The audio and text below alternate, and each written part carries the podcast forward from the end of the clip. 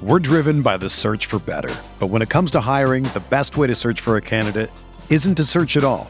Don't search match with Indeed. Indeed is your matching and hiring platform with over 350 million global monthly visitors, according to Indeed data, and a matching engine that helps you find quality candidates fast.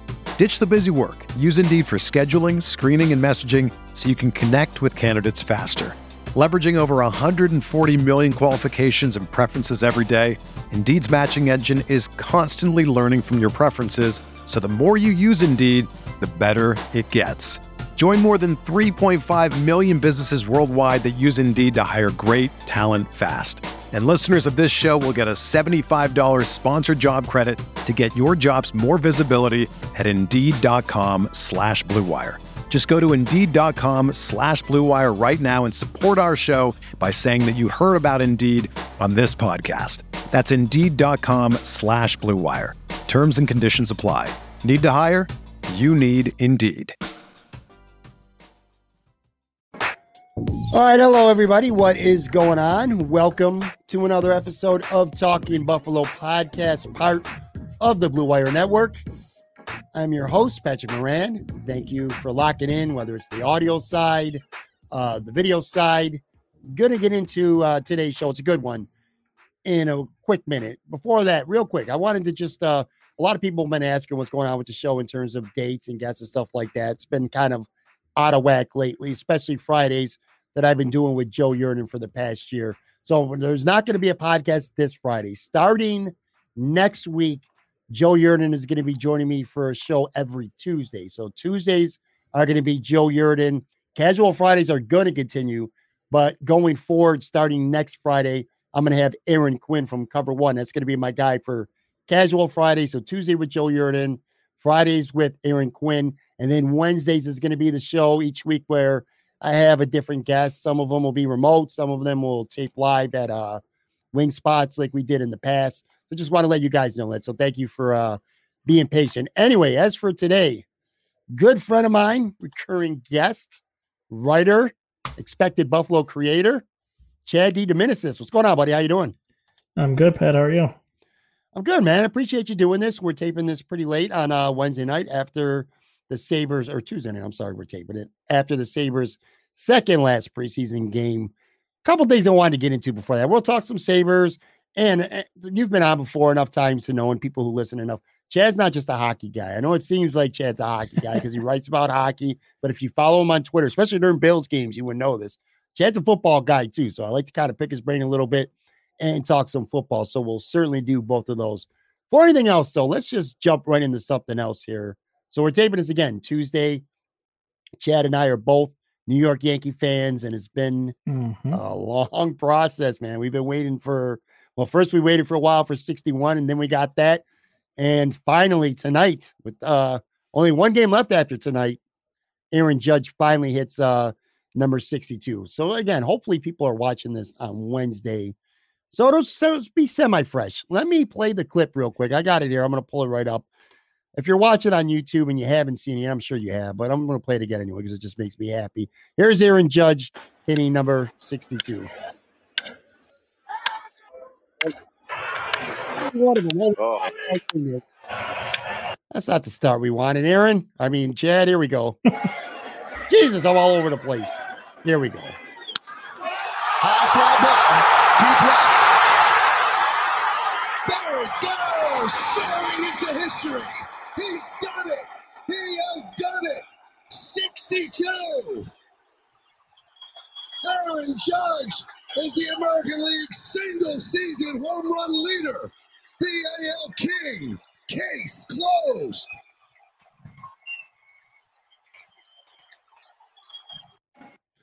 All right. Now that we've seen that, and I'll get my head out of my ass here, we're going to the wrong video calling Chad by Aaron. All right, I got my shit on straight a little bit here.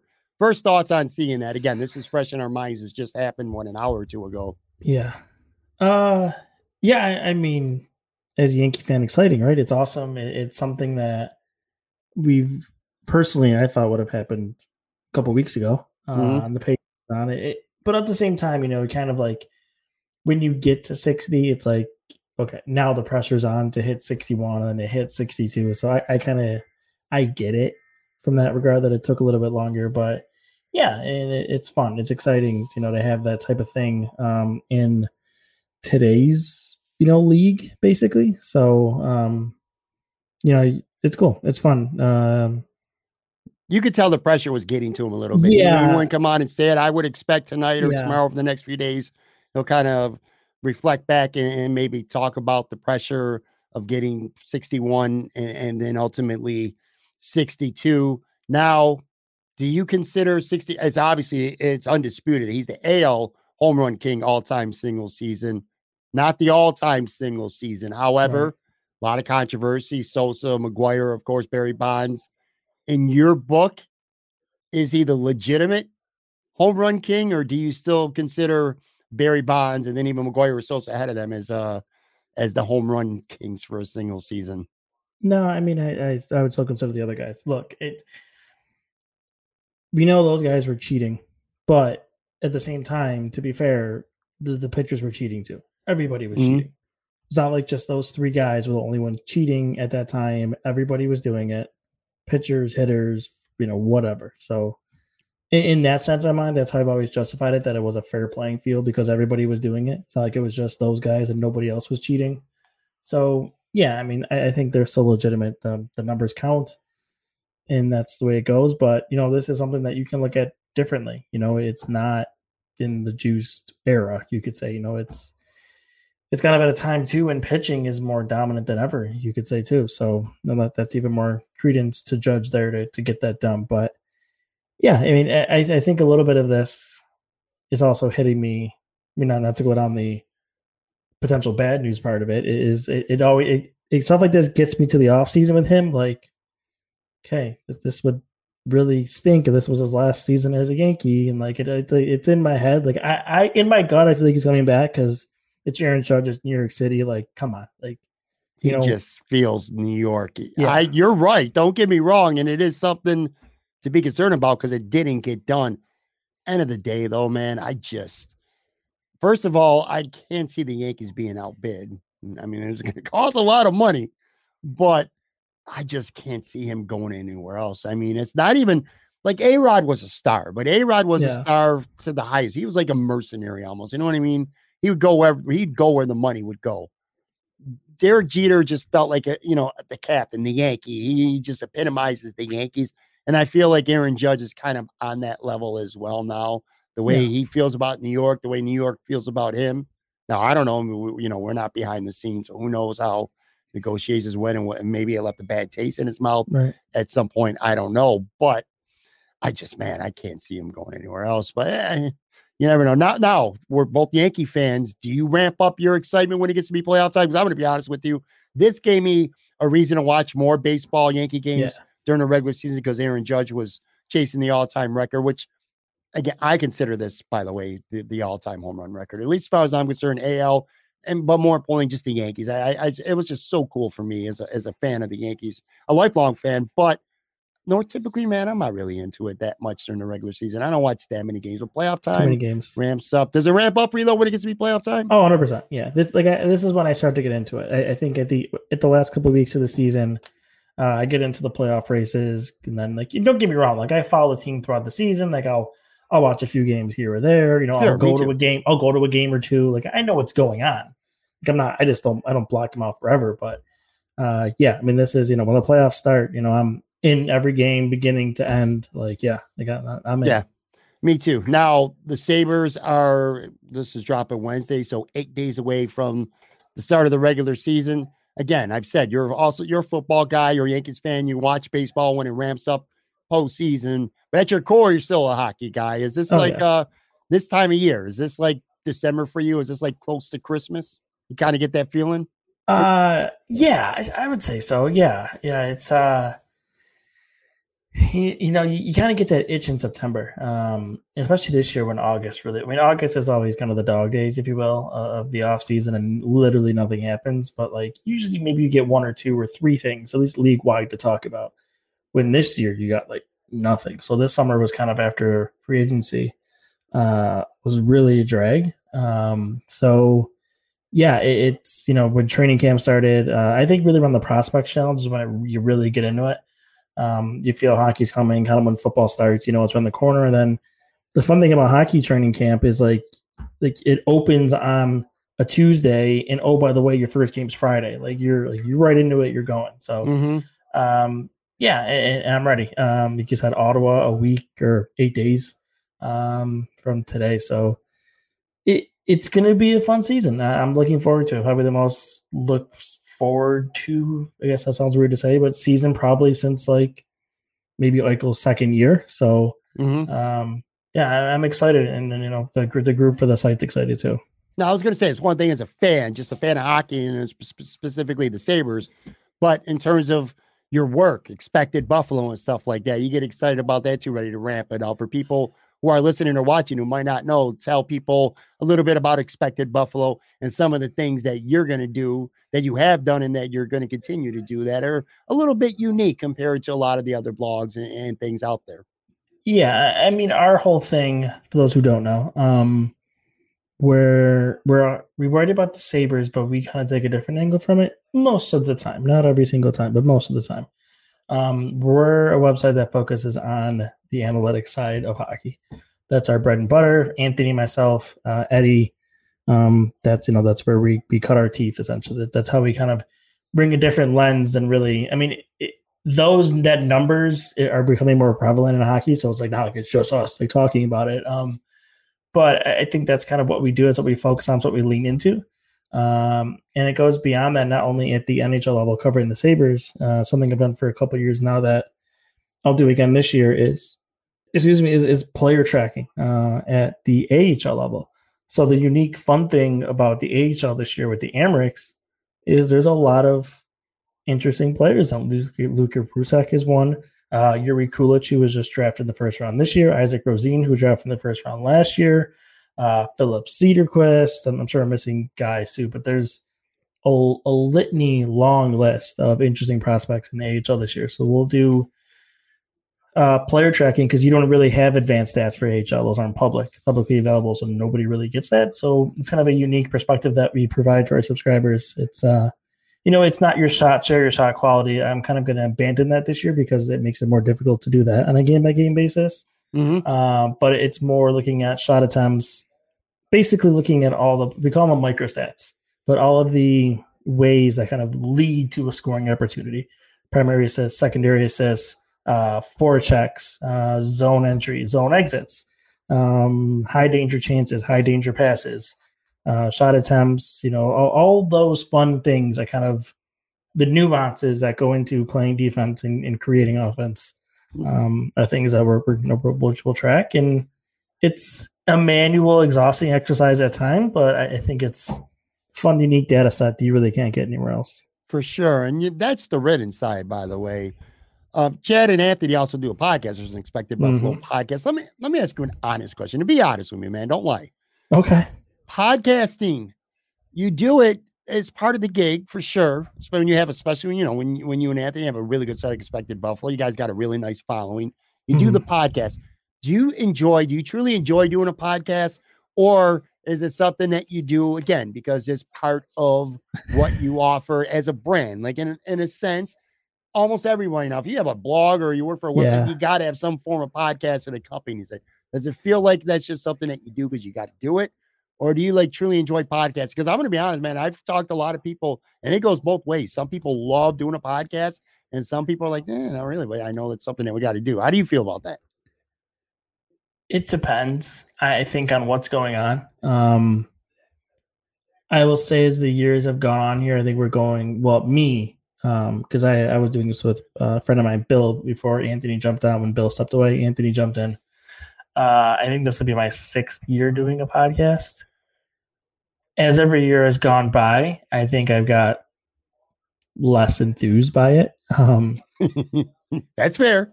Very I fair. I mean, it. Don't get me wrong. There's times where I can't wait to flip on the mic and talk, and, and a lot of it is, yeah, I'm gonna do a power do a podcast. We get the preparation ready, and then like it's a day of the podcast, and I'm like, Ugh. But you know, once you flip the mic on, talk to Anthony, then you kind of get into it. So really, Sure. it's kind of that thing where like leading up to it, you really kind of don't want to do it. And then once you start doing it, like, okay, yeah, we're just talking hockey. We're having fun. It's just a conversation. You know, we like to talk about this. And so we've tried to do things, you know, to mix it up, kind of have some more fun about it. Anthony and I are kind of, you know, if you follow us or know us, we know we're kind of, you know, jokesters, if you will, in a sense. Sure. We kind of you try to have fun with it, especially with the team as Ben. You kind of have to have fun with it. Sure. Um, Yeah. But this is going to be an interesting season. I think it's going to be different because I think this is the first season, legitimately, uh, that I've covered this team, and I've been doing it for man 2022, probably close to 10 years now. That I think we're going to be talking about a team that is supposed to be winning and actually doing it and being exciting. So we've always Anthony and I have always said we we know how to cover a bad team, but I think we're going to kind of find out this year if we know how to cover, at the very least, a decent team. a competitive I think team. It's yeah. a different, it's a different dynamic. I think we're going to have this year. Yeah, I never really thought of it that way. When you, when you do a hockey podcast, if you've especially if it's been a Sabres podcast over the last handful of years, you got to find creative ways to entertain not just your listeners but yourself because you're talking about a team that loses all the time. It kind of feels Right. like maybe if you were a Bills podcaster, like you would be going into like their two, 2000 maybe 19 season, no, Yeah. where they made they ended up making the playoffs that year, lost to Houston. But it's more fun when the team i- is mm-hmm. getting good. You probably get a little more energy. I'm sort of the same way. That's why I kind of like chuckled a little bit when you say that. I I still like this. Like I love talking to people like you. Once the the camera's on and the and the Yeah. record button, and I like that. The difference I would say is the years that went on. This is going to be close to five years now for me doing this show. The difference, and I'm being honest with you and everybody here.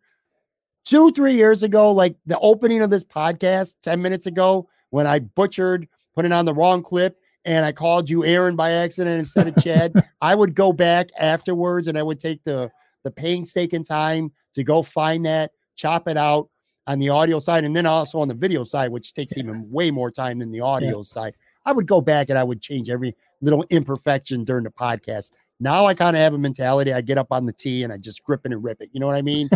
I don't- if, if I make a mistake, uh, it, it- we're human and we have warts. You know what I mean? And uh, I, I I just let things go. So the the probably I, I'm less enthusiastic about the work side, the production side of everything that comes with the podcast. Now I just hit record and whatever happens happens, unless it's something that's horrible and I have no choice Yeah.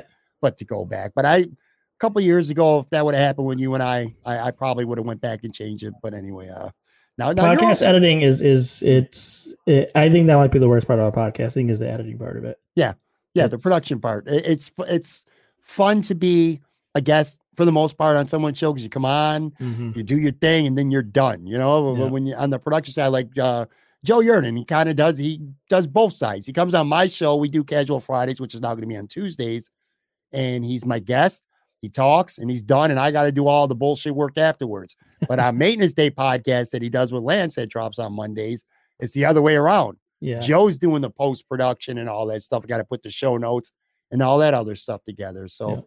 anyway, it, it- is what it is. Now, also, you've been dabbing a little bit. I noticed recently, not not real recently, but semi recently. I've seen you guys dabbing dabbling around a little bit with some live stream stuff. Is that something that you're going to be doing more of going forward? Yeah, yeah, that's um yes. I, I think we say it every year that we want to, and I think this might be the year we actually do it. Uh because I mean for the very reason you just said, I think it adds a little bit more spice to doing a podcast. Um particularly because I like the interaction of having people kind of commenting while you're you're you're recording or while you're going. You know, I, I think the uh like the draft show we did, I think was a really good success. Um a lot of people like that. So it's funny, we we went for three hours, which is insane. I watched some of it, man. It was, I remember you guys. There's a couple other guests. Uh, Taylor Fulton was on. Seltzer. I remember there were, there were a couple people on for. we for had Chris. Ostrander on, Joe Yerdon was Yep. on in the beginning. mhm. Uh, Anthony was well the whole time with me. Uh, Eddie was supposed to be just a guest, but he ended up staying the entire time. Um, we had Austin too, who's a who's a big prospect guy, so he's really kind of our de facto prospects guy, if you will, for Expected Buffalo. He you know jumps it from time to time. Uh, he was on for a while, and that was really cool because he, you know, I could say I know about these prospects, but really beyond like the first like first round to maybe early second round, beyond that, no Right. way. Where Austin can like give you full details on the guy that's picked in the seventh round. Like he watches those guys all season. Right. So he's one of those really in-depth draft guys. So it was kind of cool to have him on um, and do stuff like that. And then we did like the, you know, the live uh, prospect rankings too. um, Yeah. that we kind of put together by the Buffalo and then release them as you know basically we had the debate um, of ranking them ourselves, you know, and then people were interacting too. So yeah, I I think you know I think we want to do something more like that. I think um, now that COVID is, I, I don't want to say over, but the world considers it over. Um, I think we've always talked about like doing more like live podcasts too, like going out somewhere and doing something, something like that. Um, because Anthony and I like to meet people and talk to people. Um, Yeah, me too. So- I- those are my favorite shows when I get a chance Yeah. to do them live. And I think you guys are good at that. Doing a live stream, I think that's something that'll work well for you. This is where we we differ a little bit, you and I, because and eventually I'm going to do some live streams as well. I haven't done any to this point, but interaction wise, like my show is, I, I got you on, and I already know what I wanted. I don't need no comments from other people. I already know what me, you, and I are going to talk about. The difference is you're a you're you're a guy like you're almost like an analyst in a way when it comes to hockey. So if you're doing a hockey live stream, people are going to want to ask you questions. You know, they're Right. going to comment Yep. and they're going to ask you questions because you're very much an X's and O's guys too. You know what I mean? So you can answer questions live in real time. That's why I think live streams would work really uh really good for you guys. And again, turn our attention to the Sabres. This should be should be a fun year for you guys to finally a fun year for you guys to uh to cover the team. Second last preseason game Tuesday night as we're taping this. They beat Carolina four to two. Um, again, I watched the game. I told you this before we started taping. So many times I have Joe Yerdon the show, and I'm I bullshit my way through because I didn't actually watch the game, and Joe ends up talking about the whole thing. Um, just this whole entire preseason, I, I guess, not necessarily this one game on Tuesday night. This has been uh kind of like the way the season sort of ended last year. Like, like for an example, Yeah. Tuesday night's game, tonight's game. I had fun watching it. There were times where I forgot it was a preseason game. It was like the pucks moving around, they were flying around. I, I actually I was pretty entertained, especially for a preseason game tonight. yeah, it, yeah. I, I think they, they came out um, hot out of the gate, and, and that's cool. Um, especially being, you know, I mean, again, it wasn't like a packed house or anything, but uh, Right. you know, to have, you know, the, your fans in, in the building and to kind of, um, It's kind of how the crowd's been for the last few yeah, years. though. right. So it's not like it's been packed houses during the Yeah. regular season. But yeah, Uh, yeah. in the first few periods, yeah, they were on fire, and you know, I had to keep telling myself the Hurricanes brought their AHL team almost literally. So like Sure. you, you have the Sabres NHL lineup against the Canes AHL lineup. So like, you know, but uh yeah, I mean a lot of these guys you could see, you know, I was always skeptical uh about end of season stuff carrying over into next season. You know, I don't know if that's really a thing. Um, I've even done some research on it, you know, an article I think I written a year or two ago where it's it's kind of not. Uh but you know, something with this team, it's it's just you could see the, the confidence. Um, Dahlin doesn't look like he's going to forget to play hockey the first half of the season. He still has that confidence he had last year. Uh, Tage Thompson looks looks unreal. Uh, so I mean, he looks in today he looked even better than he did last year. Uh, Cozens looks like he's ready to take a step. Even Mittelstadt looked really good in the preseason too. Well, not just tonight, but I think overall. Um, so maybe he's ready to go if he can find this healthy. I think Jack Quinn looks really exciting. Uh, and then Owen Power, just the guy is so he's so impressive, and I think it's gonna be so fun to watch because he's not gonna do flashy things. But if you just watch him play, the things he does within a game to help you win, to generate offense, like it's it's unreal. And, and you know, I'm sure I'll write about it many times with video clips and everything to kind of break it down and show people. But like just the way, like even just like in the offensive zone, like he keeps offensive zone time alive because of how aggressive he is pinching down from the wall. He'll retrieve a puck, regroup, and then restart the offensive cycle. And he can like it, it's it's exciting, you know, to have Dahlin if he's gonna play at that level, to have power, the level he can be at, and then all of the exciting stuff going forward. And then oh, by the way, you have the best prospect pool in the NHL too behind all of that. Um, good times ahead. I think definitely good times ahead. I want to talk to you about the line combinations that um Granato has out right now. And I, I think he had something along, he said something along the lines. I'm completely paraphrasing, but this is what he thinks he might go into the season with or what he's looking to. He's not going to Yeah. mess around with it much. Let me read these off to you and, and get your thoughts on them. So these were the Sabres four lines of practice and then in the game uh Tuesday night here against Carolina. So Skinner and Thompson stay together and they're with Olofsson. And then you have Mittelstadt who's centering uh Alex Tuck and Jack Quinn, who you talked about. And then that third line, you got Cozens who's center in JJ Peterka and Peyton Krebs. Which I want to ask you Mhm. about that line specifically because Anthony, your partner in Expected Buffalo, I was reading a couple of his tweets earlier Tuesday. And then the fourth line is uh, Girgensons centering Okposo and Asplund. I want to get your general thoughts on those four lines and more specifically that line of Cozens, Peterka, and Krebs. And Anthony was expressing a little bit of concern because of the maybe the defensive side of that line, those guys being young and nobody really proven as a two-way player yet. But anyway, I wanted to get your thoughts on these lines and specifically that one. What do you think? Yeah, I get what Anthony was saying. Um, I don't wholeheartedly agree. I, I guess you could say I don't agree. Just I found it interesting that they're going to kind of try to rebuild that log line like when Larsson was here, but you know with Girgensons as an apostle, but instead of Larsson, it's going to be Asplund now. Uh, I thought he kind of made sense as a guy like he did last year, played up the lineup um, as a nice defensive player for the younger guys and kind of solidify those lines with younger players. Um, so much so that he received Selke votes last year. It's how good he was defensively. But it looks like they're going to kind of go back to you know building that de facto log line, if you will, but not with Asplund there. So that's fine. Um, you know, that first line with Tuck, Skinner, and Olofsson is going to be very interesting because when they played together last season, look at their numbers. Uh, offensively, they were really good, really good, but defensively, they almost gave it all back because they were pretty bad defensively. Now you can do things with that to you know how you deploy them situationally, uh, the defensive group you put around them. You can do things to mitigate that, and maybe you know I, I think Thompson played really good today defensively as as a centerman. So maybe you know in his second year as a centerman, he kind of takes on more of the defensive roles, understands it, and you get a step there, and overall that helps your team defensively. Uh, so that that makes sense. While that group's probably going to get back together uh, the Mittelstadt middle Mittelstadt Quinn and Tuck line. Uh, Yeah. I I think they're using Tuck essentially as the guy to protect Middle Mittelstadt and Quinn. Um, similar to what he did with Skinner and Thompson last year. You know, uh, Tuck is unbelievable how important he is to this team. It's really hard to describe.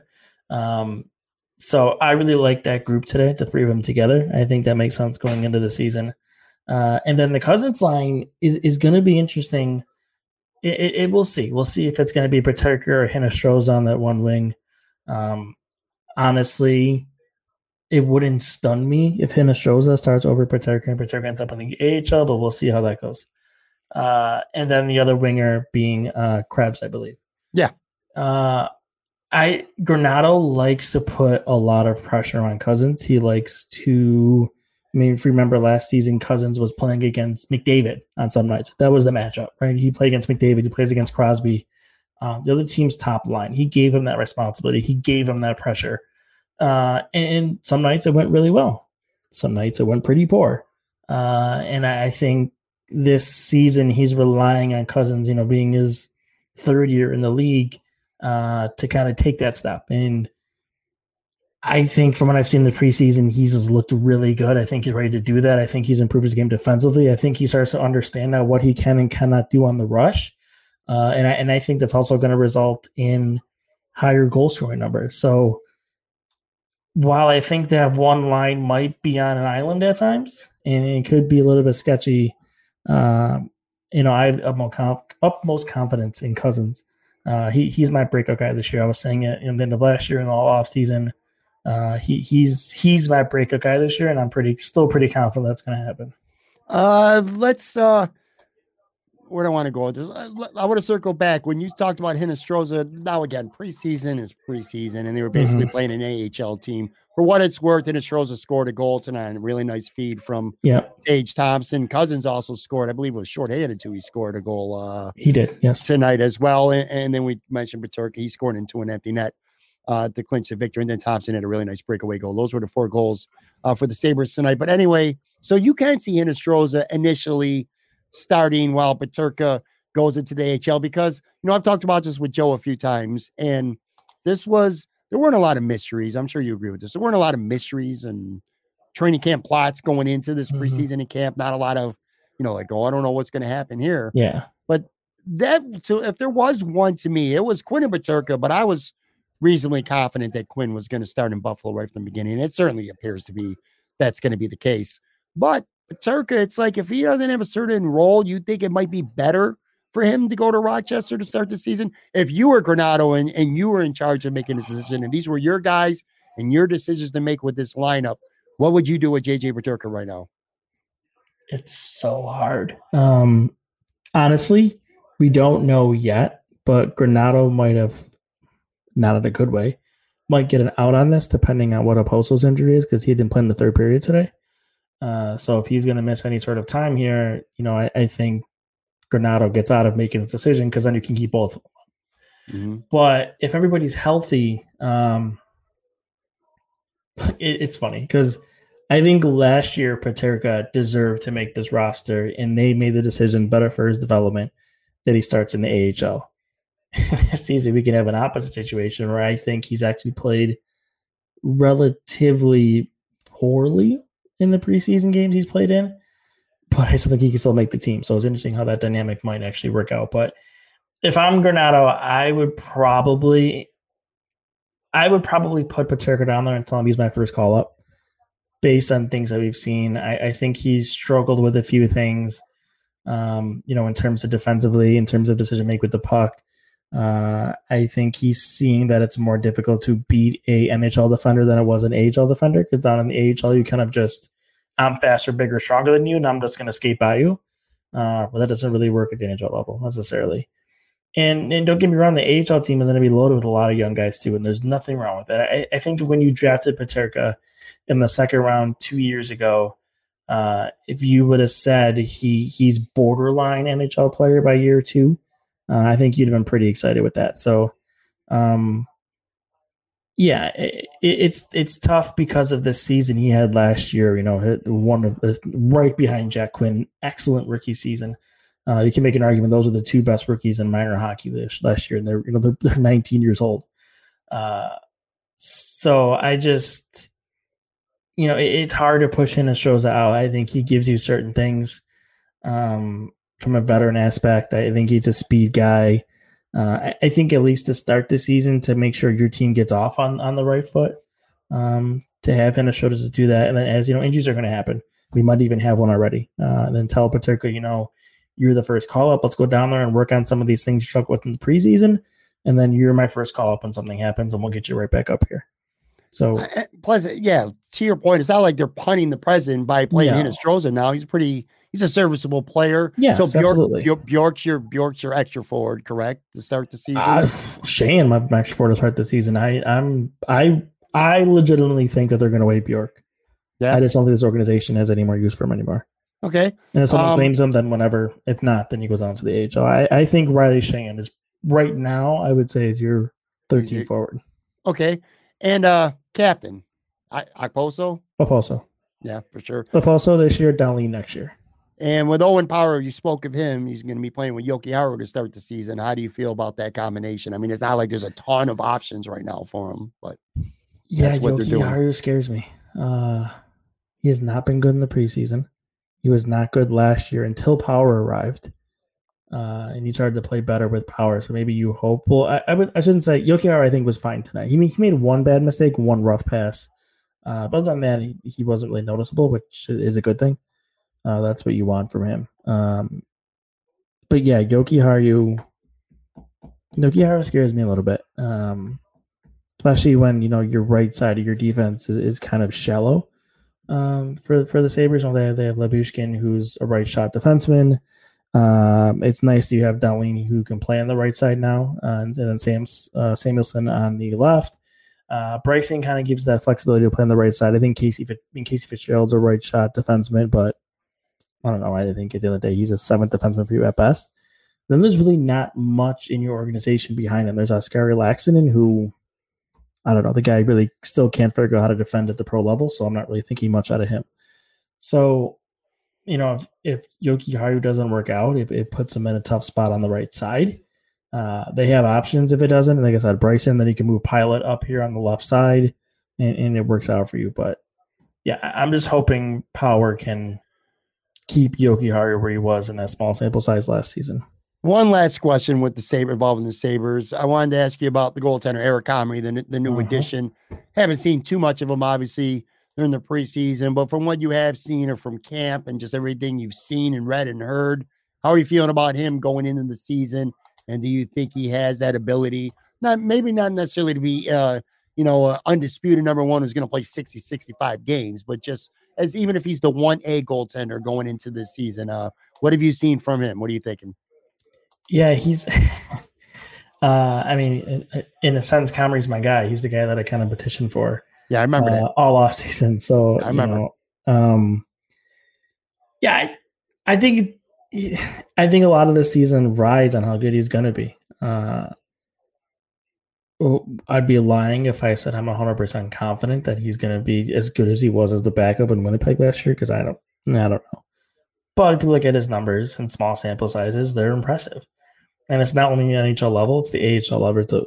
So, you know, I, I like the way he moves in net. I think he's, I like the way he is positionally. Um, I thought he played really good against Columbus. I know there's four goals that were let up against him, but kind of what you saw happen to Carolina tonight from Buffalo happened in Columbus to the Sabres.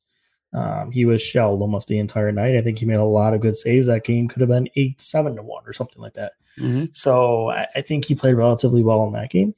Um, and we'll see. You know, it, it's goaltending has been a thing in Buffalo for years. So you know, you just you you you hope for the best, and, and that's all you can really can do with goaltenders in the NHL. It's it's so up and down from year to year. It's harder. It's the hardest thing to predict in this league.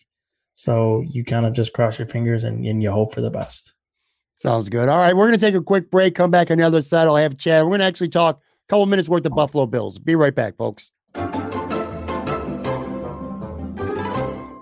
Sports fans who like to wager, I'm here to tell you about Odds Trader, the number one site for all your game day bets. If you're looking for a one stop space on these interwebs to compare odds live up to the minute, look no further than Odds Trader. Why is Odds Trader so valuable to you? Well, for starters, it's the perfect place to compare betting odds and lines from all the major sports books. Why does that matter? Well, it matters because if you're liking a team, you want to throw down some cash on them, you're getting your choice of what's getting you the best odds, the best lines. It's a chance to find the highest payouts if you're betting on the underdogs, or whether you're profiting the most if you're going with the favorites. Odds Trader also allows you to compare all the different sign up codes and promos from the sports books so that you can get the best deal out there for you. If that's not enough, Odds Trader, the app, also gives you player stats, key game stats, injury reports, projected game day weather, which, by the way, that could be a huge thing to know in certain situations. Odds Trader also has a betting tracker so you can keep records of all your games that you have wagers on and all your betting activity. Simply put, Odds Trader gives you quite literally everything you need to make the most informed bets humanly possible. If you're into betting on sports games, any sport by the way, make sure you go to oddstrader.com slash bluewire. Again, that's oddstrader.com slash bluewire. Oddstrader, the number one site for all your game day bets. We're driven by the search for better. But when it comes to hiring, the best way to search for a candidate isn't to search at all. Don't search match with Indeed. Indeed is your matching and hiring platform with over 350 million global monthly visitors, according to Indeed data, and a matching engine that helps you find quality candidates fast. Ditch the busy work. Use Indeed for scheduling, screening, and messaging so you can connect with candidates faster. Leveraging over 140 million qualifications and preferences every day, Indeed's matching engine is constantly learning from your preferences, so the more you use Indeed, the better it gets.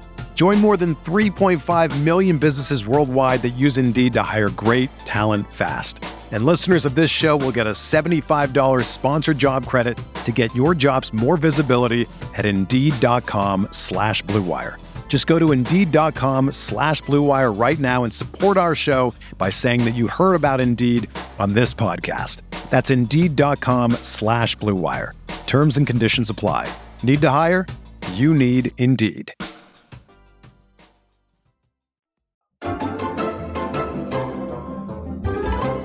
All right, I am back with Chad DeDominicis from Expected Buffalo. All right, so let's turn our attention for a few minutes here, talking about the Buffalo Bills. We're a month in, four weeks in, three and one. I I would venture to say if I asked you before the season started, what would you think the Bills would be after four games? And you said three. I told you they'd be three and one. You'd be like, yeah, pretty much sounds about right.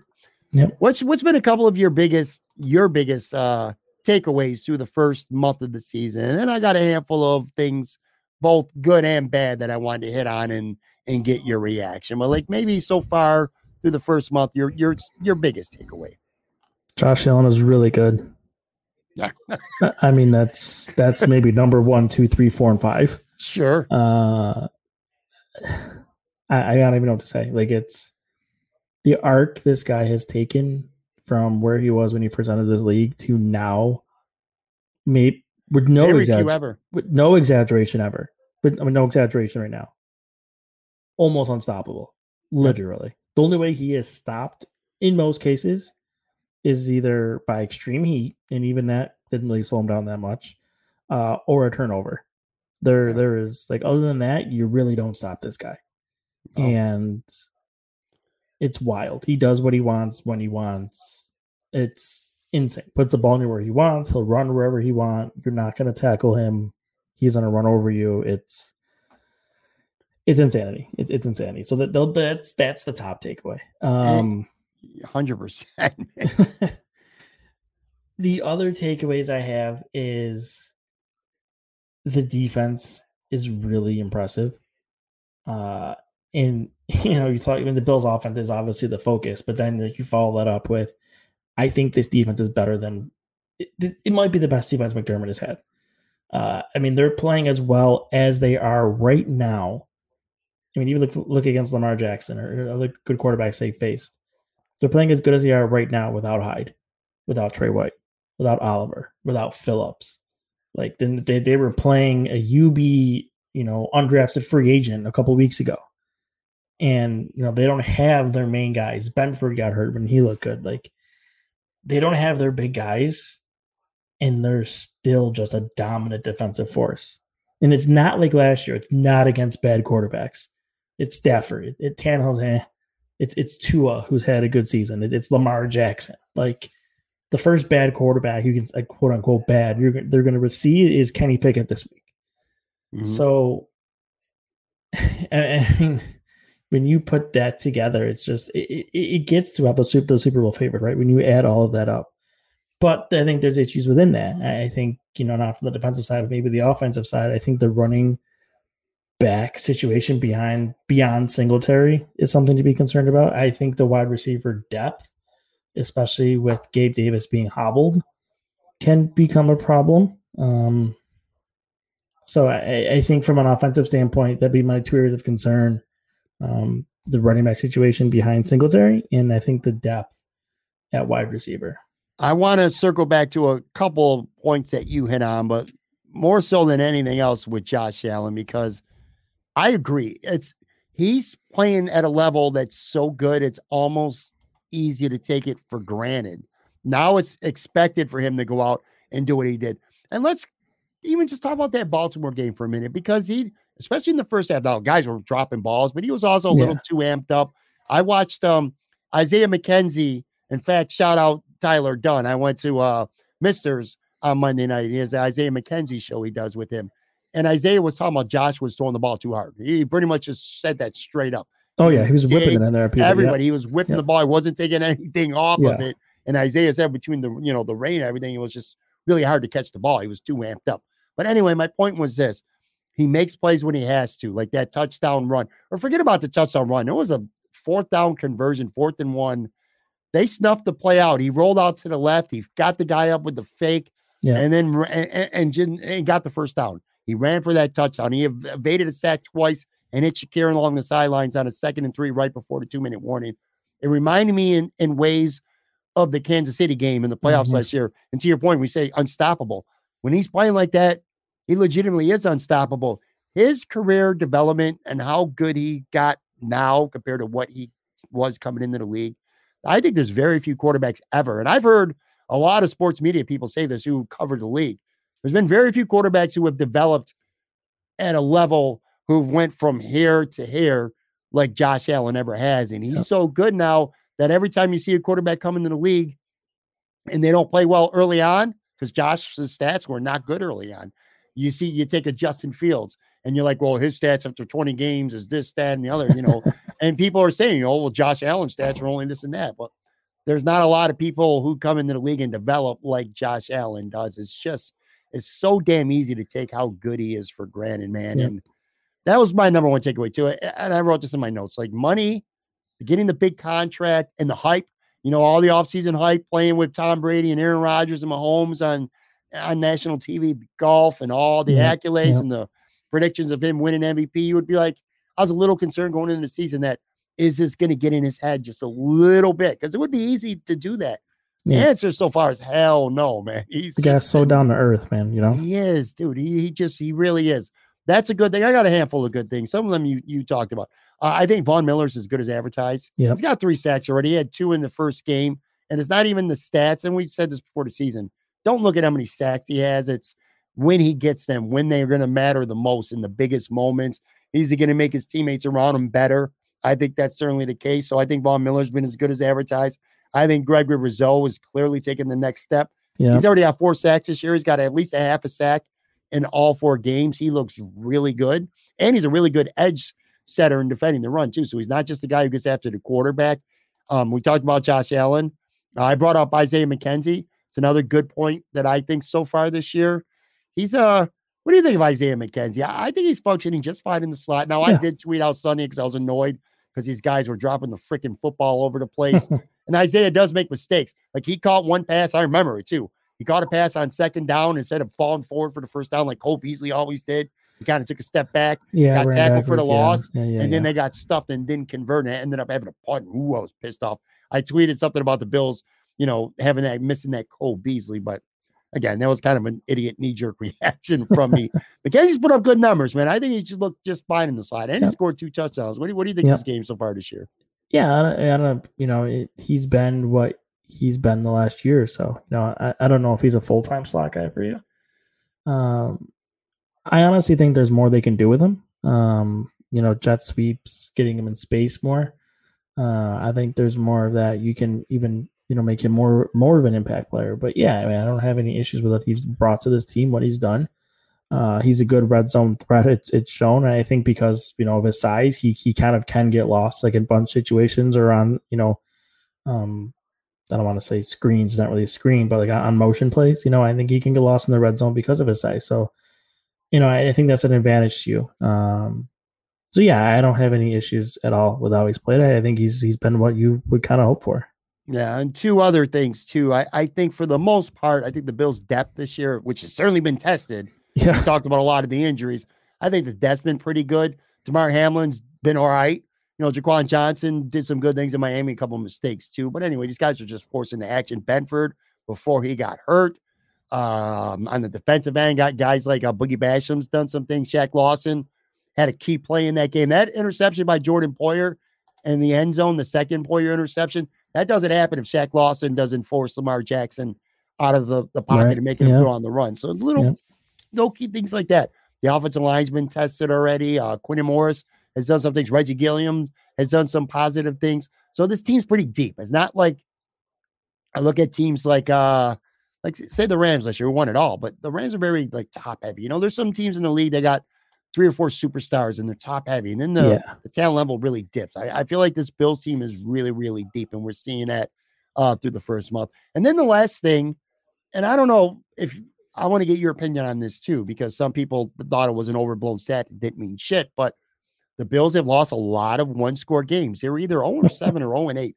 They've either lost seven or eight. I can't remember what it is in a row. One seven. score games. was. Was it seven? yeah, And the chatter was, and I don't get me wrong, I created some of the chatter myself. I was questioning the same thing. I'm like, either the Bills run you out of the stadium with their talent, or you punch them in the face. It gets to the fourth quarter. It's a close game, and they're finding ways to lose.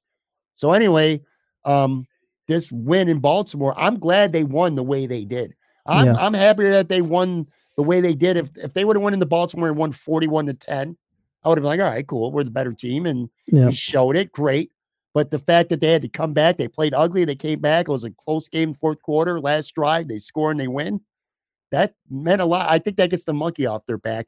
And I don't know if they'll admit it or not, but I, I think that might have been something that was weighing on them a little bit. Oh shit, it's the last five minutes, and you know what's going to Yeah. happen now. What what do you think about that? Do you think that was exaggerated, or do you think that was real?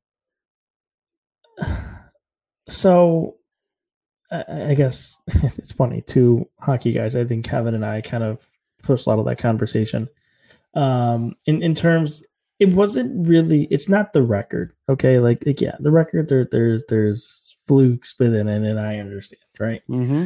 um, it wasn't so much the record for me. It, it's I, I think it's one thing that you said. I, I think I want to see them do it, like to for them mentally going, you know, going into because this year is about one thing. It's winning a Super Bowl. So that's what my focus is, and and I want I wanted them to have one, two, three games where uh, they have those close games and they pull them out. I think mentally going into the playoffs because I think that's when it tightens up. You're not going to win every single game, forty-one to ten in the playoffs. You're not going to have a Patriots game every single one. You know, Patrick Mahomes is still out there playing football, and you're probably going to run into him again. Hopefully, in your building this time, but you're probably going to run into him again, and you got to be ready to play a close game. So that was one aspect of it. I think the other aspect of it is, you know, you can just say Kansas City. I mean, it's the difference. The room for error in winning a Super Bowl is so thin that those small decisions of a 4%, 5%, or less chance of winning can be the difference between winning a Super Bowl or not. So my thing has always been, not always been, but recently kind of is, is I think the team itself, you know, Josh, you know, he he he won that game for them twice last year. So I think he's he's shown that he can do that. I think the defense has to show, and, and they've done it recently, um, that they can lock teams down in close games. I think it did it against the Rams. It did it against the Ravens. So we've seen that. So that's good. So the, then the last thing maybe we need to see is if McDermott is up to it again. Because I think two years in a row now in Kansas City, he hasn't been up to it. Right. I, th- I think the first year um, he played scared and they lost. Mm-hmm. The second year, there were one or two decisions within the game that were questionable. Um, You're being really mind- nice. Calling it questionable is being really nice, by the way. in my mind, when you're playing Patrick Mahomes, you never assume you're getting a stop. So you should be trying to score touchdowns every single chance you get. Mhm. in, in that type of game, whether you're on Kansas City side or you're on Buffalo side, if you force the other offense to kick a field goal, that is a stop. That counts as a stop. So, but all- even with those bad decisions, they were at the point to win the football game. And that team lost. And you will not convince me otherwise. That team lost because of that coaching staff. That is why that team lost that game. You No other reason. you will not get an argument from me. I have went at it with people literally off season, the entire off season. I like Sean McDermott as a character. I do guy. too. He makes a lot of good choices. he does. He is most 95% of the time, he makes the right call. He is aggressive. He needs to be aggressive. right. But it's that 5%. And that 5% seems to always come when it matters and when it's tight. Yeah. There's no question. There, anyone who could come away with any conclusion other than Sean McDermott gagged away the last 13 seconds of that playoff game, you're overthinking it. You know, you could have a whole entire spreadsheet full of facts, figures, and numbers. Sean McDermott gagged away those last 13 seconds at Kansas City. Now, coaches have done that in the past. He's not the first coach to do Right. that. And he'll have plenty of opportunities, hopefully, especially this year, to redeem himself. Andy Reid was known as a guy who couldn't win a big game for quite a Mhm. while, and then Andy Reid won the big game. And now people don't say that shit no more. Hopefully, that'll be what happens with Sean McDermott for sure. Absolutely. But I, yeah, I do. I really, I agree with you. And I think championship teams, any championship team in any sport, I think there's an element of luck involved. There, you're going to win ugly, close games. I don't care who you are. Even the Edmonton Oilers, when the Wayne Gretzky years, when they would win the cup every single year, it felt like. I'm sure they won close games, you know, and even in the well, maybe not. Maybe they did win eight to one every every game. Maybe the Edmonton Oilers of the, 80s is the wrong team to be comparing to. But you know what I'm saying, man. You Yeah. gotta you gotta win those close, ugly games, get ugly. I feel like the Bills won a game they should have lost. Just like the week before that they lost or, or they won a they lost a game that They they, should have won absolutely should have won. So kind of balanced out. Negative side, well, you hit on it already. Injuries, man. Micah Hyde gone. I hate that Ed, Ed Oliver hasn't played except for the first half of the first game. I, he, I think he's one of the better defensive tackles in the Mhm. NFL, and I'm just dying to see it again on uh, Yep. Jordan Phillips. What a difference maker he is. It's so funny too because he was so good with the Bills, but they didn't want to pay him, understandably so at the time. They Yeah. let him walk. He goes to Arizona. He does absolutely shit in Arizona. Comes back to Buffalo, and he's a beast again. It's just Yeah. crazy how much he wanted to play her. But anyway, Yeah. he's messed. Mitch Morse has not been 100. percent He missed that Yeah, Miami right, game, right. which was huge. Jordan Yeah. Poyer didn't play in the Miami game. You can make a very, very strong case that the Bills are 4 0. Forget all the other guys. Just if Jordan Poyer plays, he probably makes a play at some point in that game. That's what he's been doing all That third year. and 22 probably doesn't happen if Poyer's in the lineup. Right, right, right, right. Yeah, Jaquan Johnson on that one play by Waddle got he got smoked. Um, and then the other thing, which is kind of a two-parter, Gabe Davis is playing, but he's still not healthy. And I'm telling you, man, this is a concern of mine. If I'm the Bills, and I've said this for two weeks running, and I'm gonna really bang that drum this week, I would not play him this week. Get him healthy because you're playing Kansas City and Green Bay after that. Dude, there's not a bigger Gabe Davis fan on the Twitter app than me. I love Gabe Davis. I've been saying that dude could be the next Mike Evans for well over a year now before the Kansas City playoff game. But I so I watch him and I know him, and he ain't right. In fact, I, look, I saw him on Monday night at Barbill, and I'm not gonna say he was limping, but you could just tell when someone's Mhm. still walking a little gingerly, and he clearly is not hundred percent. And you're seeing it. He dropped a he didn't drop a touchdown in Miami, but he had two hands on a ball that got knocked out that the Gabe Davis I know comes down with. He had two drops in Baltimore. He's not getting any separation at all. It's almost like he's, he's some kind of decoy out there or I mean, something. to be don't know. fair, he never really ever got separation. That's not really That- his game. That's true. He's a contestant. You're right. No, you're you're 100% right. But it just feels to me without a healthy Gabe Davis to get downfield and throw that ball and sling it around, the Bills have almost become like a dink and dunk offense Right. these last couple weeks. Now it's been effective. They should have won in Miami. They did win in Baltimore, but there's just an element when Gabe Davis and, and you kind of hit on this when he's not in that lineup, that depth, they don't have a, a Gabe Davis replacement. I mean, obviously they don't have a Diggs replacement either, but Yeah. McKenzie, Shakir, Crowder, who's got a broken ankle, they're kind of semi-interchangeable. But Gabe Davis, especially and, and Diggs, I don't know, man. The depth is a little bit of concern, and I don't know if you're if you're McDermott, you kind of looked at me like uh you would not sit Gabe Davis. Do you see? Do, do you disagree with me? Does he play through it? What do you do with him? He's not right. Uh, We we both agree on that. He's not yeah. hundred percent, and it shows. I don't think you're wrong in your in your thought process. The problem you have here is, I think you said it. You have Crowder has a broken ankle, and you have McKenzie in the concussion protocol. Yeah. and Kumerow's out. So you're down two receivers, Kumaro and Crowder, and McKenzie's questionable. Does he play? Probably. With the concussion, you don't know for sure. True. So, and you're on that point. Okay, then you're going to say Gabe Davis. Then what? You're going to have Diggs and Shakir and Isaiah Hodgins. Like, it- Javon it's- it's Austin. You're right. But Pittsburgh. to your point, you're right. It's Pittsburgh. You, you probably should still win, but you I think that's getting close to playing with fire kind of territory. Um, it's putting a lot on Josh's shoulders. Um, so I, yeah, I mean it. I, I guess I guess that bye the bye being really I think maybe is going to help because after the Kansas City game you get that bye, so you maybe just kind of grit them through the next two weeks and then really rest them up in that bye before the Green Bay game. he was, I mean, you look at Gabe Davis, healthy Gabe Davis, the end of last year, that Kansas City game. I mean, what more can you say? And even the first- Rams game, he did. The yeah, Rams right, game, yeah, he yeah. scored the first touchdown. He was basically unguardable, and you ain't gonna he ain't gonna get double teamed because you got Stefon Diggs on the other side. You know what I mean? So there's not much you could do about it. But he's just, you're right. He's not a guy who gets a lot of separation. He's not a crisp route runner. He's no Stefon Diggs. You know, he's he's not he's not like that. But he's just And for what it's a, worth, a bad ankle doesn't mean your hands are broken. The, the dude's got to catch balls. I Like, know, and that, that bad I, ankle or not. Like, I, I I've talked about that too. I wonder out loud. It's like this is affecting him physically. Obviously, I wonder wondering if it's. I wonder if the ankle is affecting him a little bit mentally as well because drops are kind of to some extent are mental lapses, unless of course Josh Allen is gunning a ball full speed at you when you're Right. you know six feet away. But these drops he had, they were. They, they weren't the hardest throws either. Like Jamison Crowder had a drop on Sunday, And that's because I thought Josh Allen was going to take his head off with a throw on third Yes. down on that slant. Um, Yeah. And then the last point, which is something else you hit on, where I go on the negative side through the first month.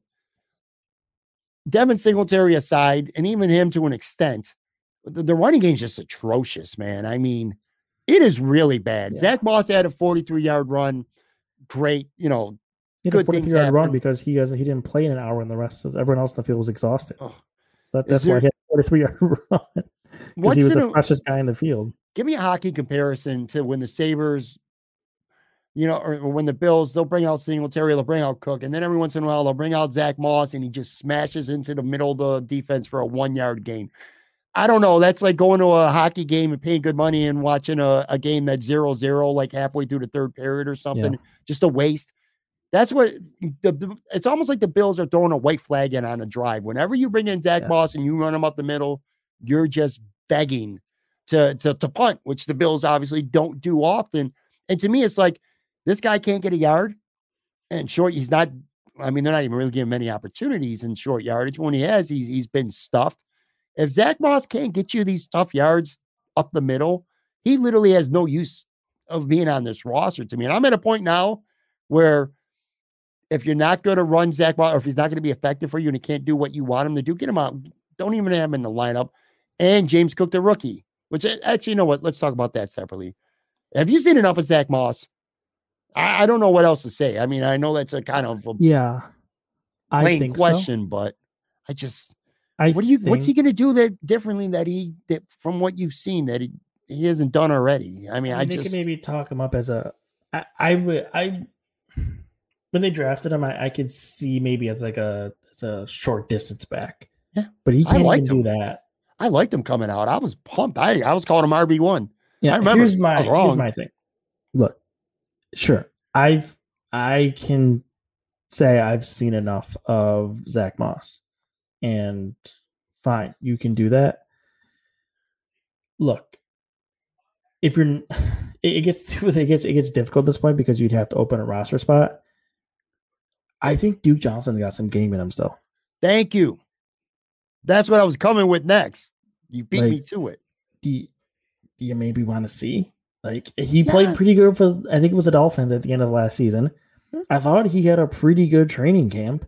Yeah. He catches balls out of the backfield. He can run for you. I mean, he again, you have to cut somebody to open a roster spot. Um, he's on your Yeah, practice Zach squad, Moss. but but are they going to? I mean, can you trade him? I, I would say probably he's got no value.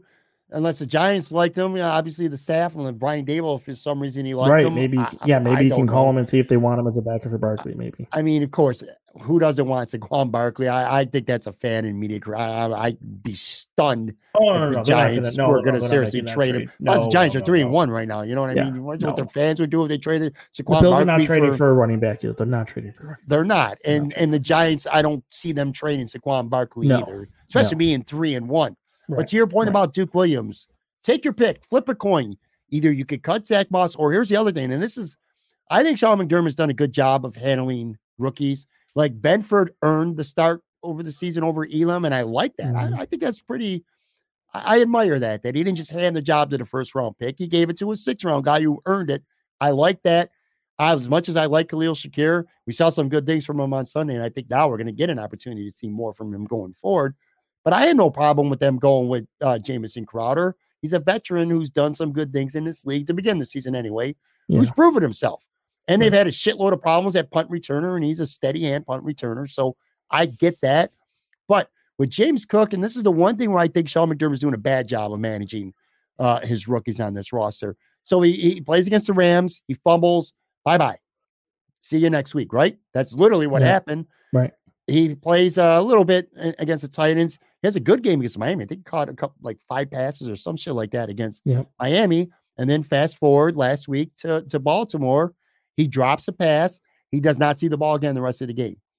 He's a rookie, uh, a second round rookie, so you expect good things from him, but he's still he's a rookie.